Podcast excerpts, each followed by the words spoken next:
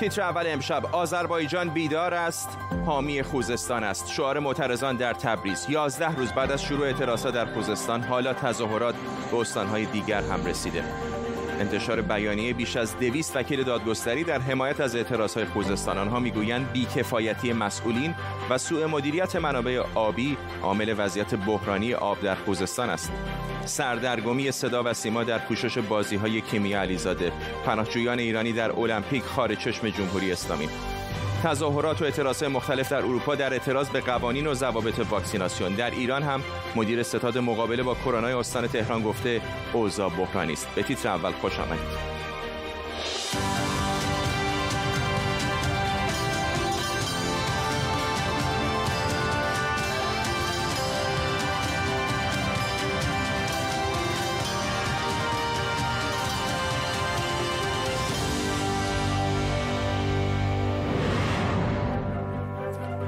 سلام به شما. اعتراض که 11 روز پیش از کوچه پس کوچه های خوزستان شروع شد حالا به استان های دیگه هم رسیده. معترضان در تبریز، سقز و بجنورد هم در حمایت از اعتراض های خوزستان به خیابون ها آمدن. تظاهر کننده ها در خیابان های تبریز شعار آذربایجان بیدار است حامی خوزستان از سر دادن.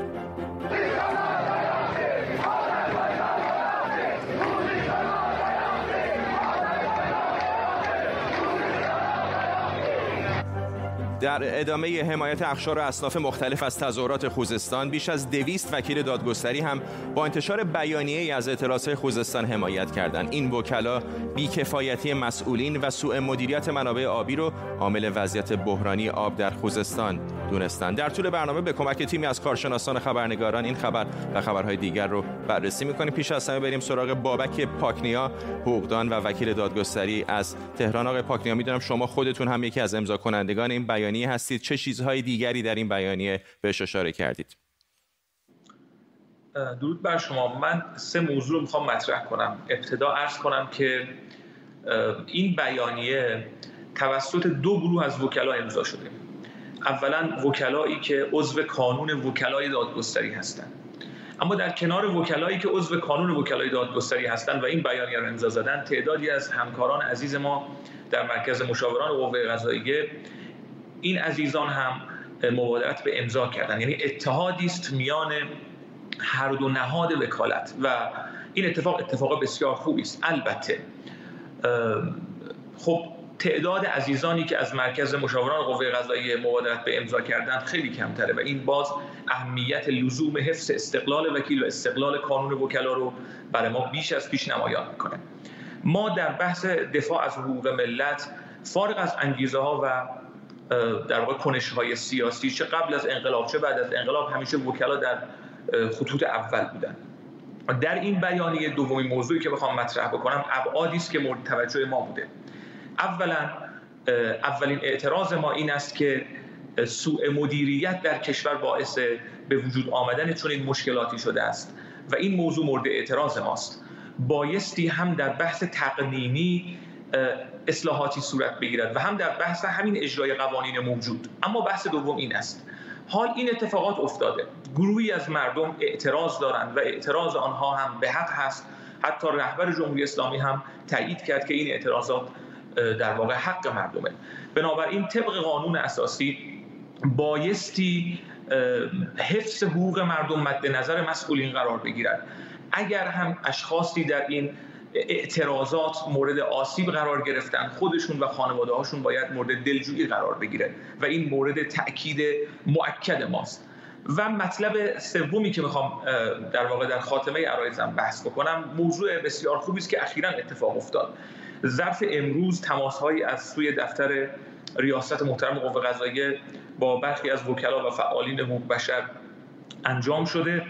و اعلام شد که دستور داده است آقای اژه‌ای که بازداشتی هایی که در خیلی از مسائل فقط بحث اعتراض صرف داشتن همگی آزاد بشن و حتی در بحث آبان 98 از ما خواسته شد که اگر موکلینی داریم که شرایط افرو دارن حتما اعلام بکنیم. حتی یکی از موکلین من امروز به من اعلام کردن که مشمول عفو قرار خواهد گرفت.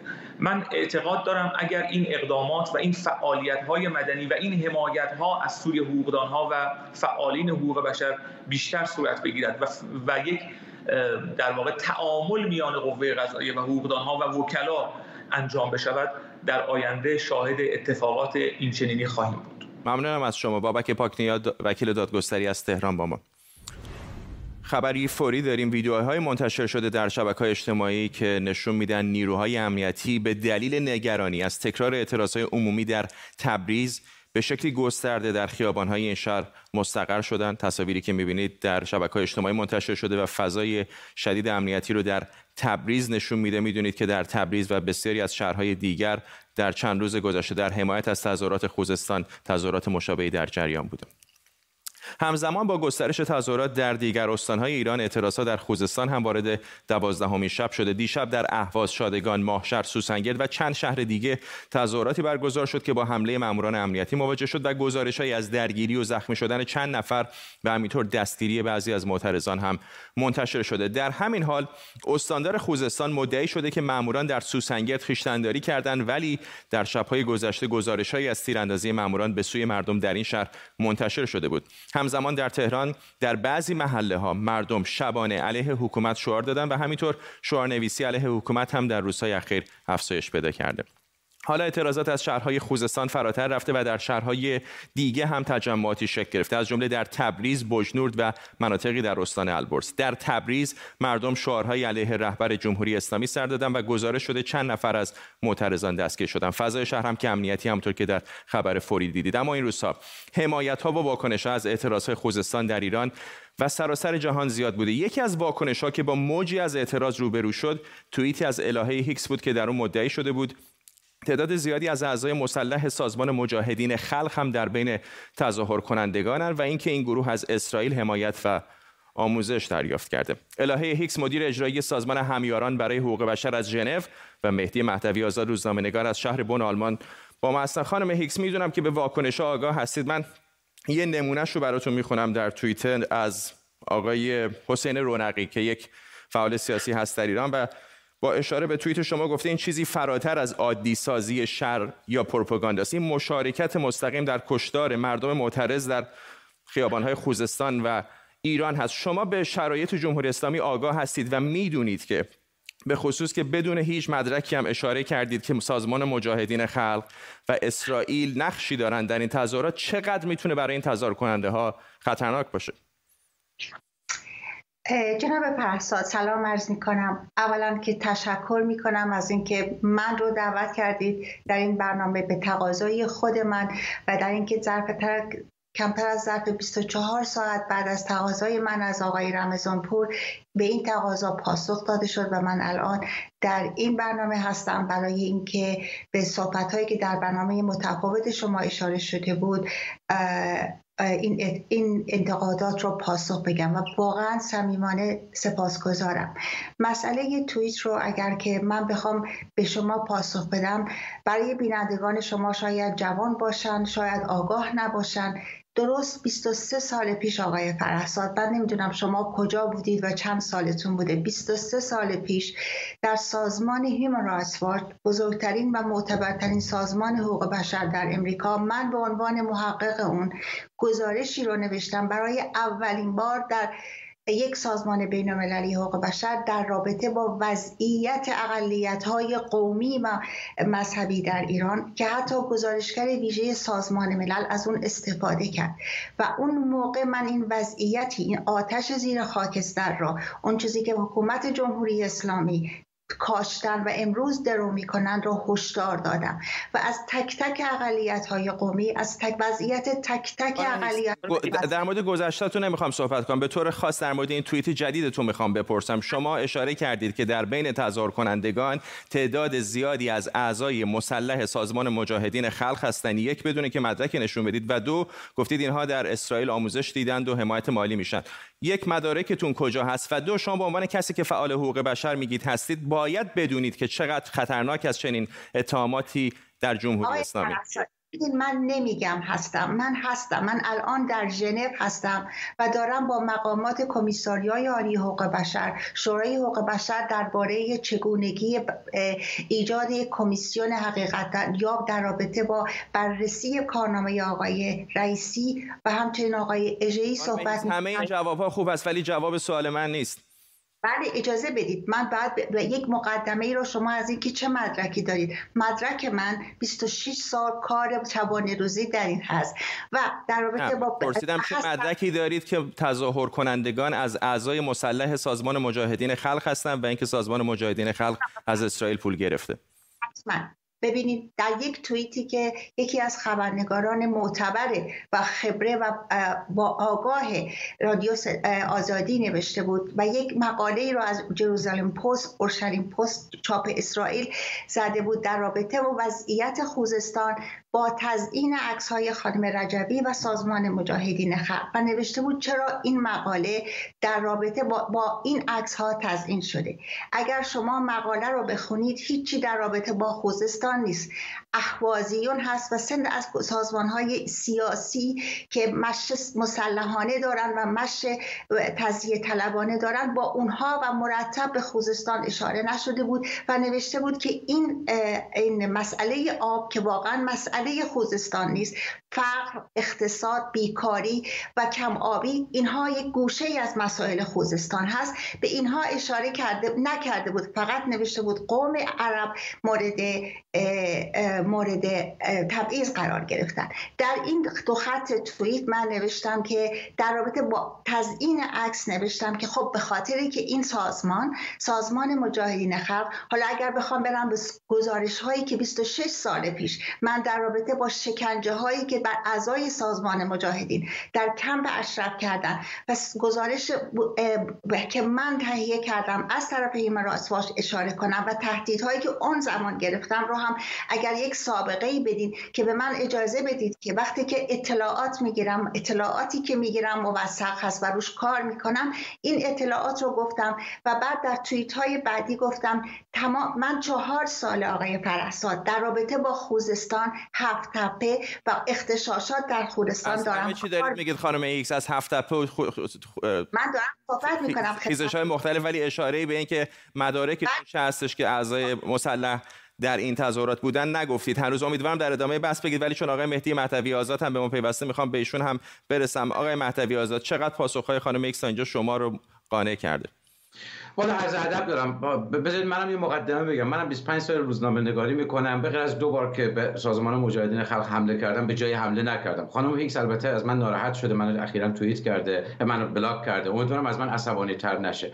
من به واقع به واقع مشکوکم حیرت زدم که من خانم هیکس رو مو... اصلا فقط این توییتش نیست. مواضع اخیر ایشون رو ناشی از بی اطلاعی محضشون از سیاست و مداخله خیلی سراسیمه خیلی احساساتشون در سیاست بدونم یا اینکه ایشون مأمور مأمور دستگاه اطلاعاتی ایران هستن. در مورد گذشته ایشون من صحبت می‌کنم. 25 سال پیش 26 20 ایشون می‌دونه اولین کسی است که دستگاه اطلاعاتی ایران تیم سعید امامی در شرایطی که مخالفین رو میکشت اجازه داد برای اولین بار در تاریخ جمهوری اسلامی یک نفر به عنوان فعال حقوق بشر و ناظر حقوق بشر وارد ایران بشه. و به قدری کار ایشون توسعه پیدا کرد با اینکه عضویت هم در سازمان ملل نداشت. حتی خودش در مصاحبه با نیکان کوثر میگه یه کار موریس کاپیتال من انجام می‌دادم. ببینید فقط مسئله این توییت نیست. این توییت بعدا اومدن گفتن من خواستم هشدار بدم. در صورتی که اگر اگر این ادعا رو کردن در ادامه برنامه من میگم که چرا این ادعاشون دروغه. ایشون در یک ماه اخیر یه سری مواضع داده که این مواضع نزدیک به سازمان اطلاعات سپاه یعنی این مواضع رو شما یا در سایت سازمان اطلاعات سپاه می‌تونید بشنوید یا حرفای خانم هیکس. جای دیگه نمی‌تونید ببینید.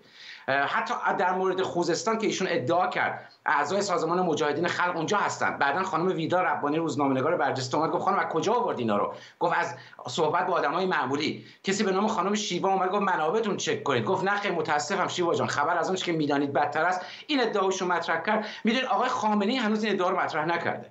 در طول انتخابات ایشون در کلاب هاوس هر کس که انتخابات صحبت از تحریم می‌کرد بهش حمله می‌کرد بهش تهمت می‌زد به حمله می‌کرد. من نمی‌تونم باور کنم سخته. نمیگم خدا نکرد جسارت نمی‌کنم بهشون ولی واسه من سخته باور کنم یک نفر فعال حقوق بشر باشه بدیهی ترین حق که شما نخوای بری پای صندوق انتخابات بخوای بلاک کنی تحریم بکنی و به رسمیت نشناسه و بگی شما خائنید حمله بکنه. حتی با آدم بی‌حاشیه مثل منم تو کلاب هاوس حمله کرد. در مورد قطع های زنجیره‌ای حکومت اومد داریوش فروهر و پروانه اسکندری رو با با, با, با کارت تکه تکه کرد. علی خامنه ای میگن موازیشون از آقای خامنه ای هم تندتره فقط موازی سازمان اطلاعات سپاه علی خامنه ای در مورد مرحوم فروهر اومد گفت او دشمن جمهوری اسلامی بود اما دشمن بی خطر بود. خانم اسکندری در خانم الهه هیکس در کلاب هاوس گفت متاسفانه داریوش فروهر در دام اپوزیسیون افتاده بود. من نمی‌تونم باور کنم یه فعال حقوق بشر قتل سیاسی یک فعال اونم قتل سیاسی که حکومت مسئول الان به شما می‌رسیم خانم یک چند ثانیه اجازه بدید. ایشون دارن واقعا دروغ میگن. مثل خانم علی نژاد که دروغ ببینید در رابطه با مسئله آقای آقای سخنگوی آقای بازرگان بود. اصلا درباره داریوش فروهر نبود. یک بیمایه ای مثل این آقا که خودش رو روزنامه نگار سیاست مدار بدونه و بگه من از الفاظ مناسب برای همدیگه استفاده بکنید خانم هیکس بهتون فرصت میدم که پاسخ بدید به آقای مهدی مهدوی آزاد. ولی اگر ممکنه به من هم جواب بدید که آیا مدارکی دارید برای این توییتی که بهش اشاره کردید که اعضای مسلح مجاهدین به تعداد زیادی در بین تظاهر کنندگان هستن؟ بدون اینکه برگردیم به تاریخ و گذشته و پیشینه شما. ببینید آقای پرستاد من اینجا نیومدم که شما منو استنتاق بکنید. من اومدم بگم به شما کارم پرسش دیگه. بله من تقاضا کردم و آقای رمضانپور قبول کردن. و یه کسی رو بیان بگین و بگی مسبقه که من برای وزارت اطلاعات کار می‌کنم. شما قطعش نکنید و منو قطع بکنید. اون هم من انتظار دارم. ولی ببینید وقتی که یکی بیاد بگه که کل کل توییت رو بگه دروغ بگه و بگه که الهه شریف پور هیکس و الهه هیکس گفته که در خوزستان اسلحه استفاده می‌کنن. توییت من هشداری بود که مواظب باشید بر اثر عملکرد این سازمان و اتفاقا مقاله جروزالم پست. این آقای امیر انتظام بزرگداشت آقای خیلی متن توییتتون واضح هست. میگید اطلاعاتی وجود داره که تعداد زیادی از اعضای مسلح سازمان بله. مجاهدین خلق در این تظاهرات شرکت دارند و این سازمان از اسرائیل کمک مالی و آموزش دریافت کرده. سوال من خیلی ساده است. مدارک شما در این مورد چه است؟ و می‌دونید که چقدر خطر ایجاد می‌کنه. اصلا بحث مدارکش هم به کنار به عنوان یک فعال حقوق بشر می‌دونید چقدر مخاطره آمیز همچین توییتی. ببینید اگر شما به مقاله رو صحبت بگینید و صحبت های بعدی منو نگاه کنید از نگرانی که مردم بچه هاشون رو نذارن و معمولا این سازمان ها میرن داخل تظاهرات مسالمت آمیز میشن و اونها رو به خشونت می‌کشن. این مسئله ای هستش که شما نمی‌تونید اصلا اون رو رد بکنید. این صورت انتظای فرضی میفرمایید که سازمان های مختلف از این تظاهرات استفاده می‌کنن. اطلاعات مشخصی ندارید. اطلاعات مشخص دارم. کاری که 26 ساله دارم می‌کنم و گزارش تهیه می‌کنم. نه و من باید این... توضیح بدم. ببینید من باید... من ببینید آقای پرستاد یک یک فعال حقوق بشر یک تحلیلگر حقوق بشر یک مدافع حقوق بشر نمیاد به شما در یک برنامه تلویزیونی مدارک خودش رو ارائه بده. یا شما حرفای منو قبول ندارین یا مثل این حضرت آقا میگین من مأمور مشکوک هستش. اونچه که مشکوک هست اونچه که مشکوک هست سیاسی کردن مسائل حقوق بشر بررسی حقوق بشر از زمان آقای ترامپ و از آقای نتانیاهو و بن سلمان شروع شده که مست... کسانی که در امور حقوق بشر مستقل هستن رو می‌خوان سیاسی بکنن و تمام منطقه رو آنچی که هست بیان. آقای رئیسی آقای سیسی آقای نتانیاهو یا یک کسی جانشه اون آقای بن سلمان. ما خدا رو شکر می‌کنیم که آقای در مورد یه سوال خیلی مشخص دارم ازتون می‌پرسم. کل منطقه رو شما دارید بررسی اجازه وقت می‌دید؟ خواهش می‌کنم. چون فرصتمون هم کم هست می‌خوام هر کدومتون تو یک دقیقه اگر ممکنه و بعد ادامه میدیم. آقای مهدوی آزاد شما کوتاه بفرمایید درست نشد. شما به من اجازه حرف زدن ندادید. بعد من اجازه دارم به شما. ایشون حرف منم تحریف کرد. یک وسط حرف من نفرید برمیگردم به شما. و شما مدرکی از اجازه بدید آقای مهدوی آزاد تمام کنم برمیگردم به شما. یک ببینید این اینجوری درست نشد. یک من نگفتم ایشون مأمور اطلاعاتی جمهوری اسلامی است. فساد حرف من پرید. گفتم من موندم این ناشی از اطلاعی محض ایشون بدونم یا ناشی از وابستگیشون. این یک. در مورد ساعت ها میشه حرف زد. دو اون چیزی که ایشون میگه میگه در 26 سال گذشته می‌کنن دروغ این دوباره نشانه دیگه از اینکه ایشون فعال حقوق بشر نیست. 26 سال ما اعتراضات داریم. در یک کدوم دستگاه اطلاعاتی ایران یک ویدیو که نشون بده معترضان دست به اسلحه بردن منتشر نکرده. به جنبش سبز اتهامو زد. به اعتراضات 96 زد. به 98 زد. گفت مجاهدین خودشون خودشونو می‌کشن. هنوز یک ویدیو منتشر نشده. مجاهد تروریست من مجاهدی کاری ندارم. که نشون بده یک کشوری داره معترضین رو مردم می‌کشه یا مردم یا تروریستا دارن مردم می‌کشن. این ادعای حکومت بوده و خانم میگه 26 سال پیش دارن این کارو می‌کنن. مسئله سوم. ایشون به من گفت ایشون به من گفت اینطوری تو حرفم بپری متوجه نمیشه من به شما فرصت خواهم داد خانم هیکس. یک چند ثانیه.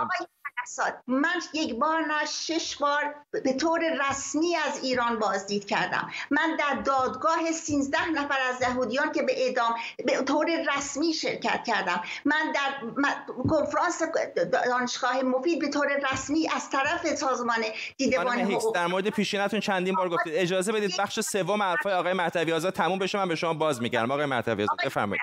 بله، باید می‌خواین از این آقا باید بپرسین که این میگه دروغ میگه بعد بپرسم از این آقا رو خودم می‌پرسم. من خبرنگار هستم و اجازه بدید به شما باز میگم. آقای مهدوی آزاد بفرمایید. خانم خانم که الاف دروغ یک دلقک دروغ رو آوردین من متاسفم. من واقعا متاسفم. خانم ادبیاتی شایسته نیست در تلویزیون خواهش می‌کنم. رایت بفرمایید.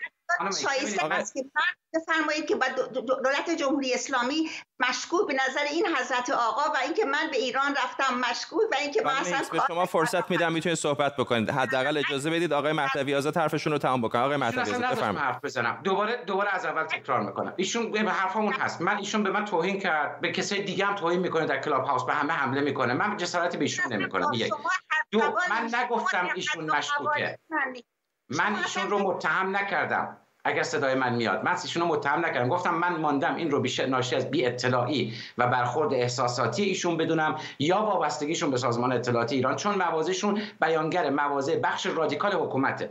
سه در مورد مداخله یک گروه های تروریستی یا مسلح در اعتراضات. این ادعا فقط توسط بخش رادیکال حکومت مطرح میشه. حتی آقای رحمانی فضلی در اعتراضات 98 گزارش داد. در اعتراضات 96 گزارش رسمی وزارت کشور جمهوری اسلامی است که گروهی مداخله کرده و اینا شهروندان معمولی بودن. اینا گزارش رسمی حکومت ایشون میگه در, در همه اعتراضات مسلحین دارن نمی‌دونم استفاده می‌کنن. اساسا اساسا مجموعه حرفایی که در مواضع اخیر خانم هیکس این سوال دوباره تکرار می‌کنم و جمله میبندم. این سوال رو ایجاد می‌کنه که خانم هیکس واقعا از سر بی اطلاعی از سیاست ایران و احساساتی بودن عصبانی میشن این مواضع می‌گیرن یا دارن یک خط اطلاعاتی روشن رو دنبال می‌کنن. و توصیه آخرم خانم هیکس من اگر شما توضیح بدید و بگید از حرفاتون سوء برداشت شده من میپذیرم. اگر فکر می‌کنید سوء برداشت شده توضیح بدید. به در و دیوار حمله نکنید. به مردم فحش ندید خانم عزیزم. خانم ایکس بفرمایید. به یک آدم علافی که به یک زن میگه احساساتی شدی چون داره صحبت می‌کنه و مورد مز یک آدم بیشور احساس که میگه به یک زن میگه تو احساساتی شدی شما به آقای فرهزاد با یه به یک زن مرد دیگه نمیگین احساساتی. همین نشون میده نشانه شعور شما را نشانه فهم شما را که مرتب به کس نماینده رسمی سازمان هیومن که تو نمی‌دونستی و من می‌دونستم و تو احساساتی هستی. در اینکه بهش میگین تو جاسوس سازمان دولت جمهوری اسلامی هستی. واقعا واقعا اونایی که دارن مسئله حقوق بشر رو با خانم علی نژاد و کوتوله هایی مثل شما سیاسی می‌کنن و به صورت یک دلقک و یک شو در میارن باید ببینن در آستانه بحرانی ترین وضعیت ایران هستیم و دلقک هایی مثل شما فقط صحنهگردان هستن. من این مصاحبه رو به تقاضای خودم از لطف آقای رمضان پور گرفتم. اینجوری سرتون رو مثل یک حیوان تکون ندید. من اصلا من اصلا واقعا متاسفم از ادبیاتی که دارین استفاده می‌کنن من به شما دارم فرصت میدم در مورد مسائلی که مطرح شده در مورد اتهاماتی که به شما زده شده در مورد توییتتون صحبت بکنید ولی شما یک سره دارید توهین می‌کنید به مهمان دیگر برنامه. اساد من درباره توییتم صحبت کردم. از سابقه کارم از سابقه کاری که در رابطه با سازمان مجاهدین خلق کردم. در کمپ اشرف کردم. بیانیه هایی که از شکنجه های این سازمان من در مورد تاریخ نپرسیدم خانم هیکس. در مورد همین توییت اخیرتون پرسیدم و هنوزم بعد از نزدیک در دوازده دقیقه صحبت هنوز شما جواب روشنی ندادید. من من جواب روشن به شما دادم که این توییت و توییت هایی که هشدار بده به تظاهر کنندگان که این سازمان های سیاسی و این سازمان مجاهدین خلق در گروه های شما رخنه می‌کنن و ممکنه به خشونت کشیده بشن و رژیم سرکوبگر جمهوری اسلامی در انتظار این هست که این قیام ها رو سرکوب کنه. مطالبات سنفی و مطالبات آزادی خواهانه مردم و مطالبات فقر و معیشت اونها که در کف خیابون هست به خاطری که جامعه مدنی نیست احزاب سیاسی نیست به خاک و خون کشیده میشه. و این هشداری بود که من در توییتم دادم و شما الان می‌بینید که دارن به چه صورتی از اون استفاده سیاسی می‌کنن. من از شما هزار بار تشکر می‌کنم و از آقای رمضانپور من از شما خواستم به خاطری که خانوادم پسرم در خطر هستن همسرم در خطر هستن به خاطر خانم علی نژاد و این آقا که نوچه های ایشون هستن من در کلاپاس هم هیچ وقت با این آقا همزبان نشدم پروانه فروهر و داریوش فروهر پاره های تن من بودن که بیانی هایی که من برای اونها دادم و بله برای بله. آقای امین انتظام من بله. نوشتم متاسفانه پشت کردن به سازمان های حقوق بشر به خاطری که به اونها اعتماد نداشتن و به خاطری که اونها می‌تونستن از ایشون اعاده حیثیت بکنن و بله. اعاده داد بکنن. من ممنونم از شما خانم هیکس و من پوزش می‌خوام از بینندگان به خاطر ادبیاتی که در این مصاحبه ازش استفاده شد. آقای مهدوی آزاد خیلی خیلی کوتاه بعد بفرمایید. بله، من خیلی کوتاه کوتاه میگم. من خانم علی نژاد تو عمرم ندیدم. یه بار در ایران بودیم یه روز با هم همکار بودیم. من هیچ رابطه ای ندارم. ایشون گفت من نوچه خانم علی نژاد هستم. من هیچ رابطه با ایشون به خدا ندارم. با حضرت عباس ندارم. دوم که من به ایشون فرصت دادم. نه تنها من چند روزنامه نگار از خانم بیدار ربانی بگه تا غیره اومدن گفتن خانم منابعتون چیه؟ همینجوری می‌بینید به من فوش میده. شما شنیدید. میگه حیوان. سرش رو تکون میده شنیدید فوشاشو همینجوری برخورد می‌کنه. سوم دوباره تکرار می‌کنم مواضعی که ایشون می‌گیره نزدیک به دستگاه اطلاعاتی تندرو ایرانه. یعنی وزارت کشور ایران هم چنین ادعایی نداره که ایشون داره. وزارت کشور جمهوری اسلامی در مورد اعتراضات 96 98 رسما گفته هیچ گروهی دخالت این گزارش رسمی آقای رحمانی فضی در پارلمان جمهوری اسلامی است. ایشون میگه نه گروه مسلح اومدن دخالت کردن. و چهارم خانم محترم من براتون آرزوی سلامت و بهروزی می‌کنم. دوباره توصیه می‌کنم. اگر می‌کنید؟ بر اساس هیجان یا هر چیزی. چی موضعی رو گرفتید که نظرتون اون نیست؟ خانم یک کلام عذرخواهی کنید. چه اصراری دارید؟ شما به زمین و زمان فوش بله. بدید. همه رو متهم بکنید. ممنونم از هر دوی شما مهدی مهدوی آزاد و الهه هیکس و پوزش. می‌خوام از بینندگان اگر از ادبیاتی در این مصاحبه استفاده شد که شایسته تلویزیون نبود.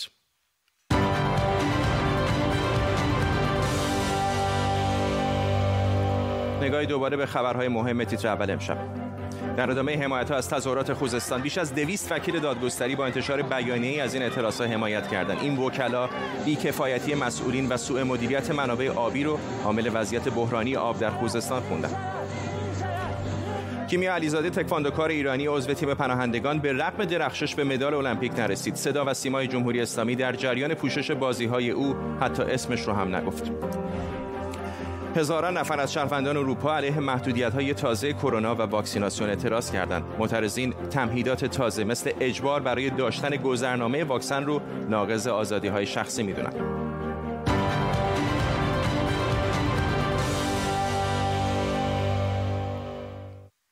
اولین زن مدال آور المپیک تاریخ ورزش ایران که به پدیده تکواندو مشهوره اگرچه در المپیک امسال به مدالی دست پیدا نکرد اما با تحسین و تشویق‌های زیادی روبرو شد کیمیا علیزاده تکواندوکار ایرانی در المپیک که در تیم پناهندگان بازی می‌کنه تا اینجا یکی از پرافتخارترین تکواندوکاران تاریخ ایران بوده. اما ببینیم قصه کیمیا از کجا شروع شد. بعد از اولین مدالها برای تکواندوی زنان در تایوان و نانجیگ چین در سال 2015 در مسابقات جهانی تکواندو برای اولین بار در تاریخ تکواندوی زنان ایران مدال برنز رو برد. همون سال با شکست دادن همه حریفانش در مسابقات جایزه بزرگ مدال طلا رو گرفت و به عنوان پدیده تکواندو مشهور شد. در المپیک 2016 هم درخشید و بالاخره با شکست دادن حریفش در مرحله ردبندی اولین مدال برنز زنان ایران رو در تاریخ المپیک به گردن آویخت و در بازگشت به ایران با استقبال گسترده روبرو شد و همه رؤسای کشور به اون تبریک گفتن. از خامنه ای گرفته تا روحانی و لاریجانی. اما مهمتر از همه شور و شادی مردم بود. کیمیا علیزاده از جمهوری اسلامی ایران هست که موفق شده مدال برنز رو به دست بیاره. مدال بسیار با ارزشی است در مقابل حریفان بسیار قدری کار کرد. پس از تاریخ سازی در المپیک نخستین بانوی مدال آور کشورمون در میانه استقبال مسئولان و مردم به کشور بازگشت. در سال 2017 فدراسیون جهانی تکواندو کیمیا علیزاده رو به عنوان پرچمدار مسابقات تکواندو در کره انتخاب کرد و در این مسابقات هم نتایج خوبی گرفت و دوم شد. دیماه 1398 کیمیا علیزاده که به هلند رفته بود در یک پست اینستاگرامی نوشت که یکی از میلیون ها زن سرکوب شده در ایرانه و به شدت از استفاده تبلیغاتی حکومت از موفقیت‌هاش انتقاد کرد و از پارسال هم در آلمان به عنوان پناهنده به تمریناتش ادامه میده.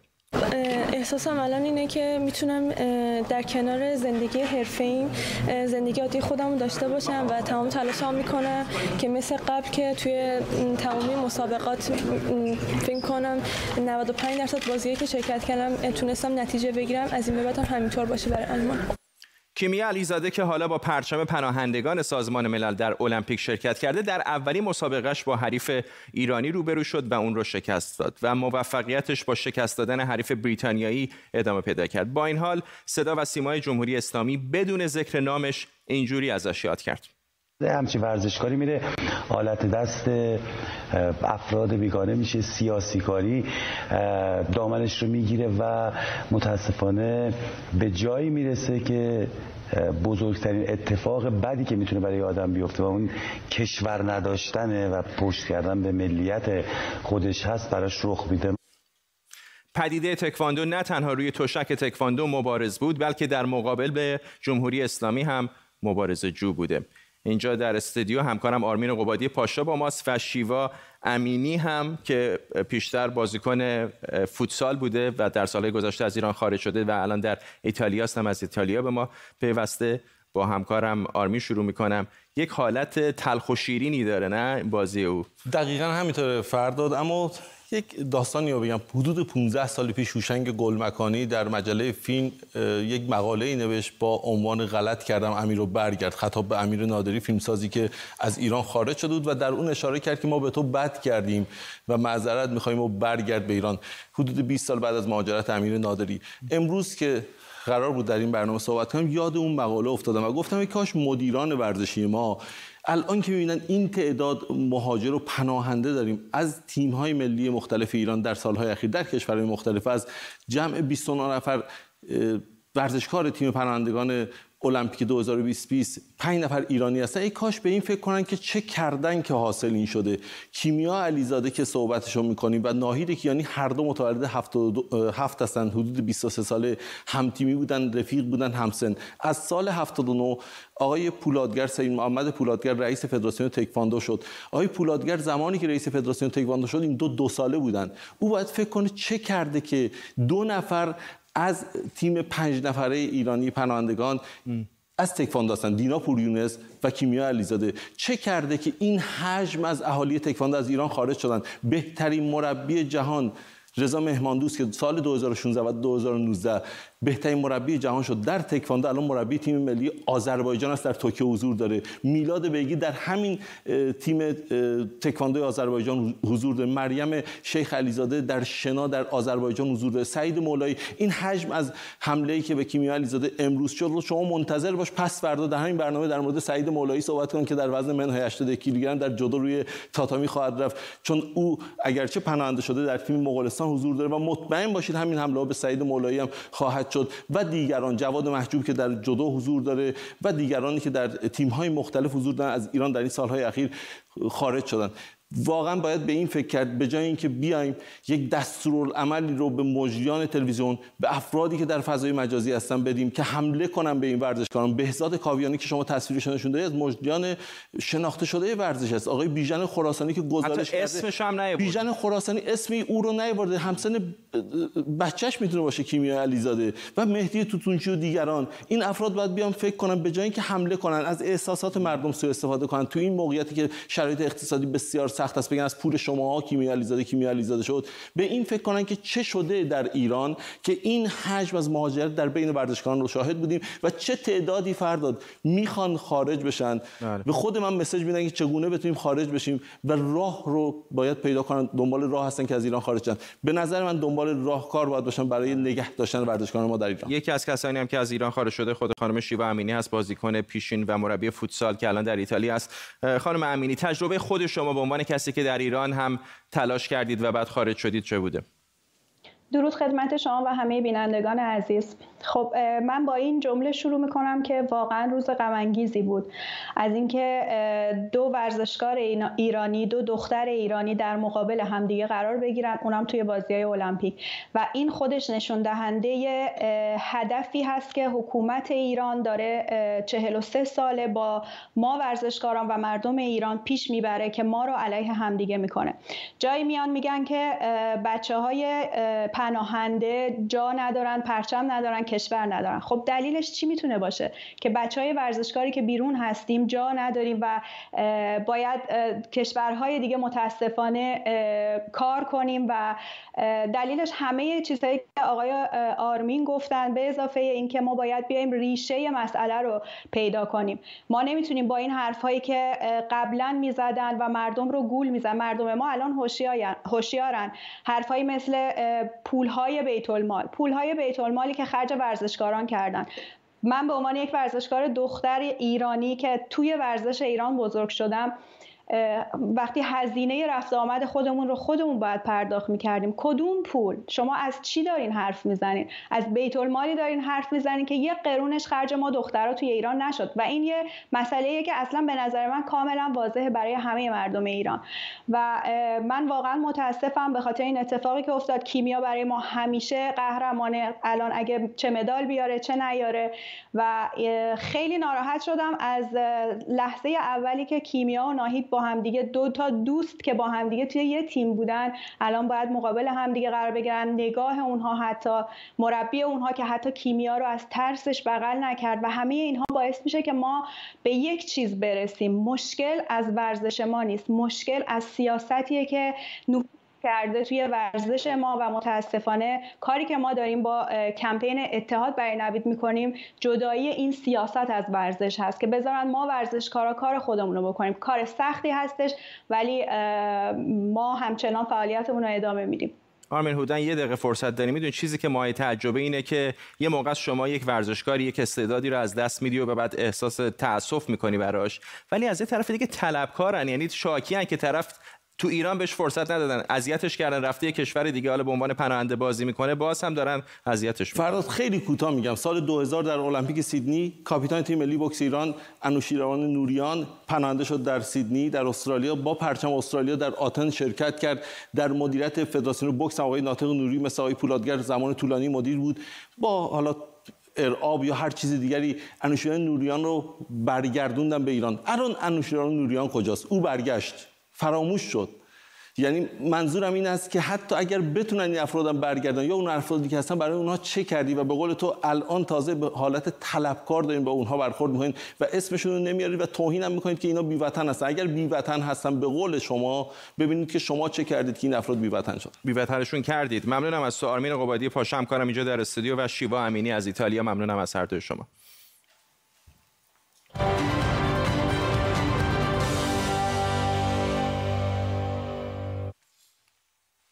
علیرضا زالی مدیر ستاد مقابله با کرونا استان تهران گفته تهران یکی از بحرانی ترین شرایط کرونایی رو در ماه‌های اخیر طی می‌کنه و تعطیلی ناقص تهران هیچ فایده ای نداره. زالی هشدار داده که هنوز به نوک قله خیز پنجم کرونا نرسیدیم و تعداد بیماران بستری در بیمارستان ها در روزهای آینده به 9000 نفر هم می‌تونه برسه. در حال حاضر 232 شهر ایران در وضعیت قرمزن و وزارت بهداشت تعداد فوتی ها رو در شبانه روز گذشته 268 نفر اعلام کرده. هفته پیش هم موارد فوت شده 22 درصد نسبت به هفته قبلش افزایش داشته. تو الان فقط یه چیزی حدود 7 میلیون نفر دوز اول واکسن و حدود 2 میلیون و 300 هزار نفر هم دوز دو واکسن رو دریافت کردن.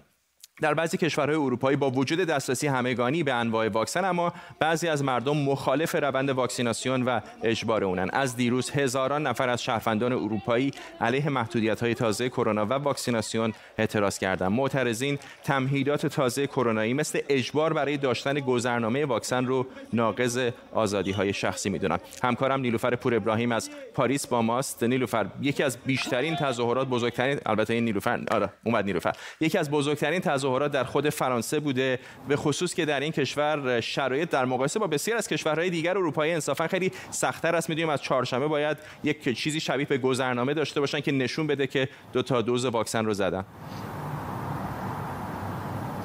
بله دقیقا 160 هزار نفر دیروز در سراسر فرانسه در تظاهرات سراسری که در شهرهای مختلف برگزار می‌شد شرکت کردند. اولین بار هم نبود. این دومین هفته است که آخر هفته مردم دارن به خیابون میان. از همین حالا شروع شده استفاده از این گذرنامه سلامت به برای ورود به برخی مراکز فرهنگی و تفریحی. ولی از چهارشنبه به بعد و در فازهای بعدی قرار هست شامل مکانهای بیشتری بشه مثل کافه ها و رستوران ها حتی دولت در صدد بود که برای مسافرت های بین شهری برای سوار شدن به وسایل حمل و نقل عمومی هم از این گذرنامه سلامت استفاده کنه. گذرنامه سلامت یک بارکدیه که نشون میده دارندش با یکی از واکسن های مورد اعتبار یا تایید شده اتحادیه اروپا. به طور کامل واکسینه شده یا قبلا بیماری رو گرفته و ایمنه یا در واقع منفی جواب تستش. خیلی ها معتقدن که این باعث تفرقه بین مردم میشه. مردم رو به دو گروه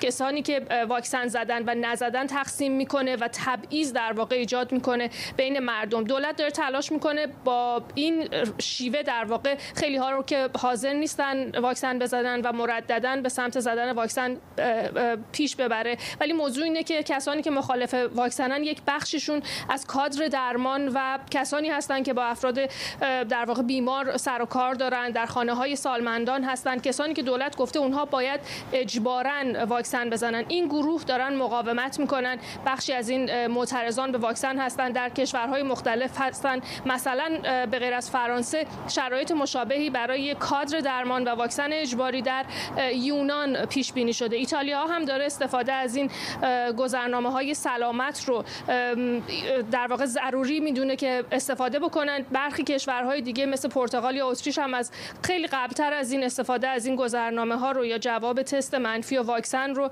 در بارها و رستوران ها الزامی کردن.